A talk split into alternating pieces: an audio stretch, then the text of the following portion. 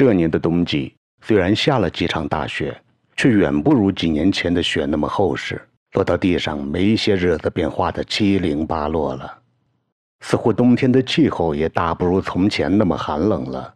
一些年轻崽子，特别是那些刚刚懂得爱美耍俏的半大崽子，连棉裤都不穿了，只穿着线毛裤和线毛衣，外面再套着件中看不中用的半大棉衣，整个人端详起来的确显得利落精神，剔除了先前的臃肿和土气。若细细观察起来，好看倒是好看，脸色却红中透着青紫。甚至个别人冻得牙齿一整日里咯咯直打架，不少崽子一到了屋外就不停地跺脚蹦跳，借以取暖御寒。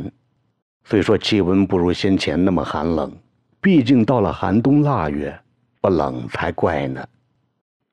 自从镇电影队恢复了对杏花村的影片放映后，二十年里每月都按时按点的前来放映电影。近几年，电影队的老张还经常开恩。准许电影队一年里多给杏花村加放几场，特别是在逢年过节的时日。其实，他们愿意多来的真实意图，就是惦记着国府厂里那些好吃的果脯而已。每次前来放映，除了好吃好喝外，放总是吩咐厂里的人弄些刚生产出的实心果脯送来，不仅管饱管够，临走时还要送上一些。叫放映员带回家去巴结老婆、哄弄娃子儿，当然每次都不会落下老张的，是单独的一份。不仅电影队愿意来杏花村，镇上的大小干部没有哪一个不愿来杏花村检查指导工作的。在每年初镇党委政府分工包片时，总有不少人明里暗里的找领导递话说情，想到杏花村所在的工作片负责。他们之所以这样，不只是因为杏花村有好饭、好菜、好果品，更主要的是这里的工作不用操心费力，所有难缠难干的工作，叫杏花村一带动，没有完不成的。即使个别村有些尾子，有了杏花村这杆大旗扛着在前面带路，大多不会挨领导的训斥。更多的时候，只要跑趟腿，或是叫小通讯员送上一张二尺宽的纸条子。就等着接受领导表扬吧，外带着年底还会有一笔丰厚的年终奖金等着拿。杏花村的各项工作一直都在全镇前列，其主动性和时效性很少能有几个村子比得上。有时母亲看不惯这些人的做派，烦得要命。有段日子，他还要下令狠杀这种大吃大喝、大拿大要的歪风。吓得凤整日缠在母亲腚后，又是解说时下风气，又是上纲上线的分析山外你追我赶的紧迫形势，逼迫母亲改变主意，收回成命。母亲被他缠磨得没法自己也确实不精于此道，又无暇费心操持，只得睁一只眼闭一只眼，放手让凤全盘周旋协调。凤松了一口气，回到家里跟酸杏说了。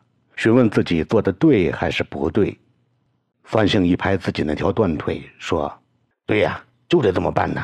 你母亲嫂子创业搞正事情，就是在这些个细节上少根筋儿，不懂得打理上上下下的关系，你就得替她想着，收好他丢下的空场。只有这样，咱村才算是个健全完整的村子，才能有后劲儿朝前奔呐。”酸性的话愈发坚定了凤的想法，于是。杏花村在每年的各项工作评比考核中，总能闹个大满贯。办公室里的奖牌锦旗多得挂不开，便堆满了厨顶墙旮旯，三面墙上更是挂得满满当当。既有奖牌和锦旗，更多的是上级要求的各种升级达标所必备的制度、专栏等。有些专栏在屋子里倒腾不开，凤就叫茂生在办公室屋外墙头上定做了一些带遮雨檐的版面。请胡老师用彩色粉笔写上一些规整漂亮又花里胡哨的字迹，弄得办公室四周气氛热热闹闹的，成了上级领导检查指导工作时必看的一道风景。时至年底，电影队老张亲自带着几个人来到了杏花村，他额外的为杏花村人送来了迎新年、贺新春的加场电影。他们宣称。为了搞好这次电影加场，他们专门跑到县放映公司，特地精选出了四部大片，就是要让杏花村人过足瘾，看个够。看着老张眉飞色舞的献媚讨好相，凤儿心里有苦讲不出，并不是凤心疼那点饭菜果腹，而是担忧村子里又要不得安宁了。从去年起，也不知咋回事，每次电影队来放电影。村子里总要出些小意外，不是这家被撬了门，就是那家被砸了锁。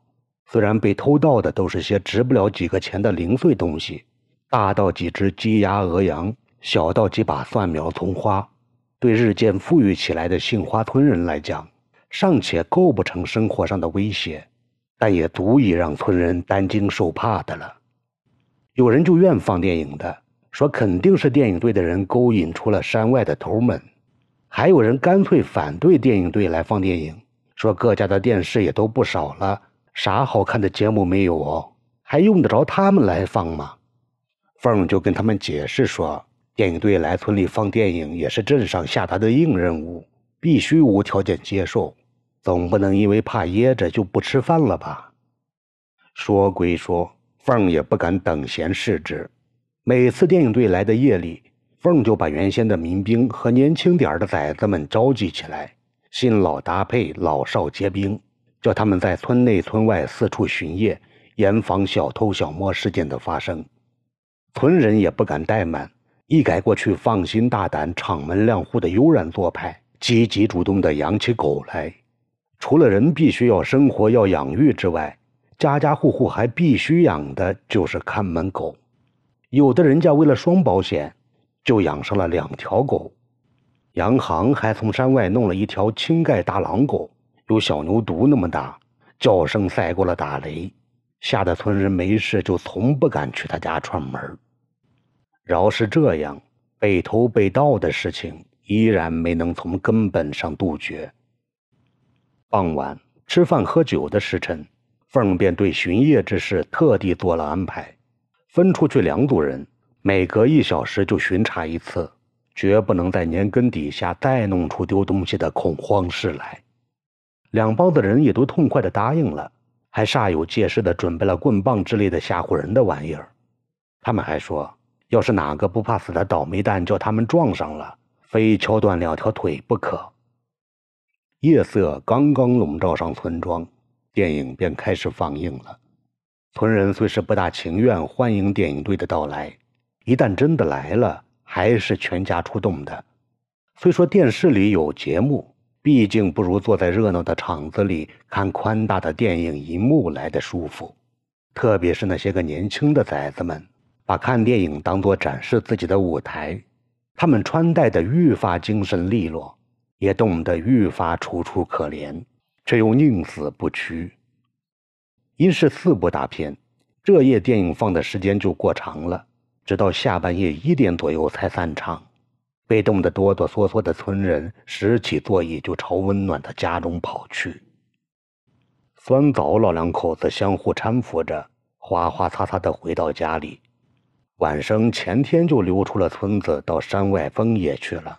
他就像一匹没龙套的野驴驹子，见天抓不到鬼影子。家里家外的活计也全部放在心上，任由两个老人磨蹭去。好在婆娘早已信了耶稣教，脾性大变，再也不像先前那么泼辣跋扈，才使得家中增添了浓浓的温馨气氛。三嫂很是满足，就是一直不放心独苗苗晚生。婆娘劝他道：“有主保佑着，不会有事呢。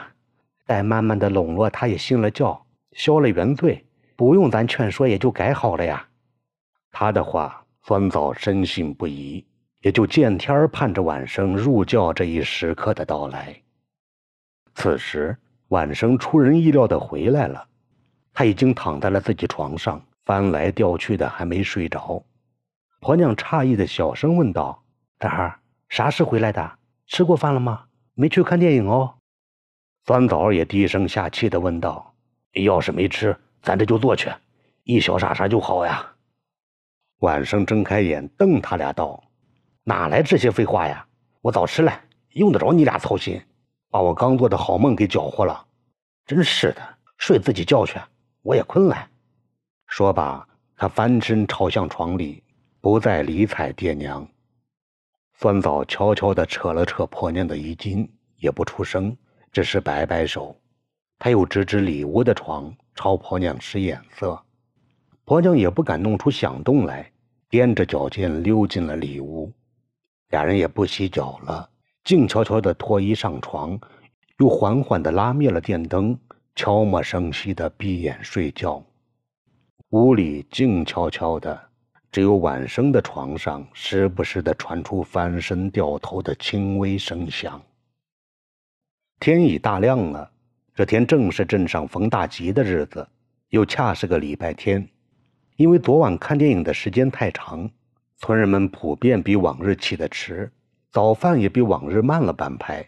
匆匆吃过早饭，街面上的人顿时多了起来，有跑向国服厂上班的。有奔进石子厂打工的，也有向外瞎溜达的，更多的人收拾得利利索索的，拉帮结伴的朝村外大路口上走去。他们要去赶集，购买自家所需用品，或是出卖家里的米粮鸡鸭，外带着赶凑热闹、观光瞧景。正在这时，一个令人惊讶的消息传了出来：昨晚村里又遭了盗窃。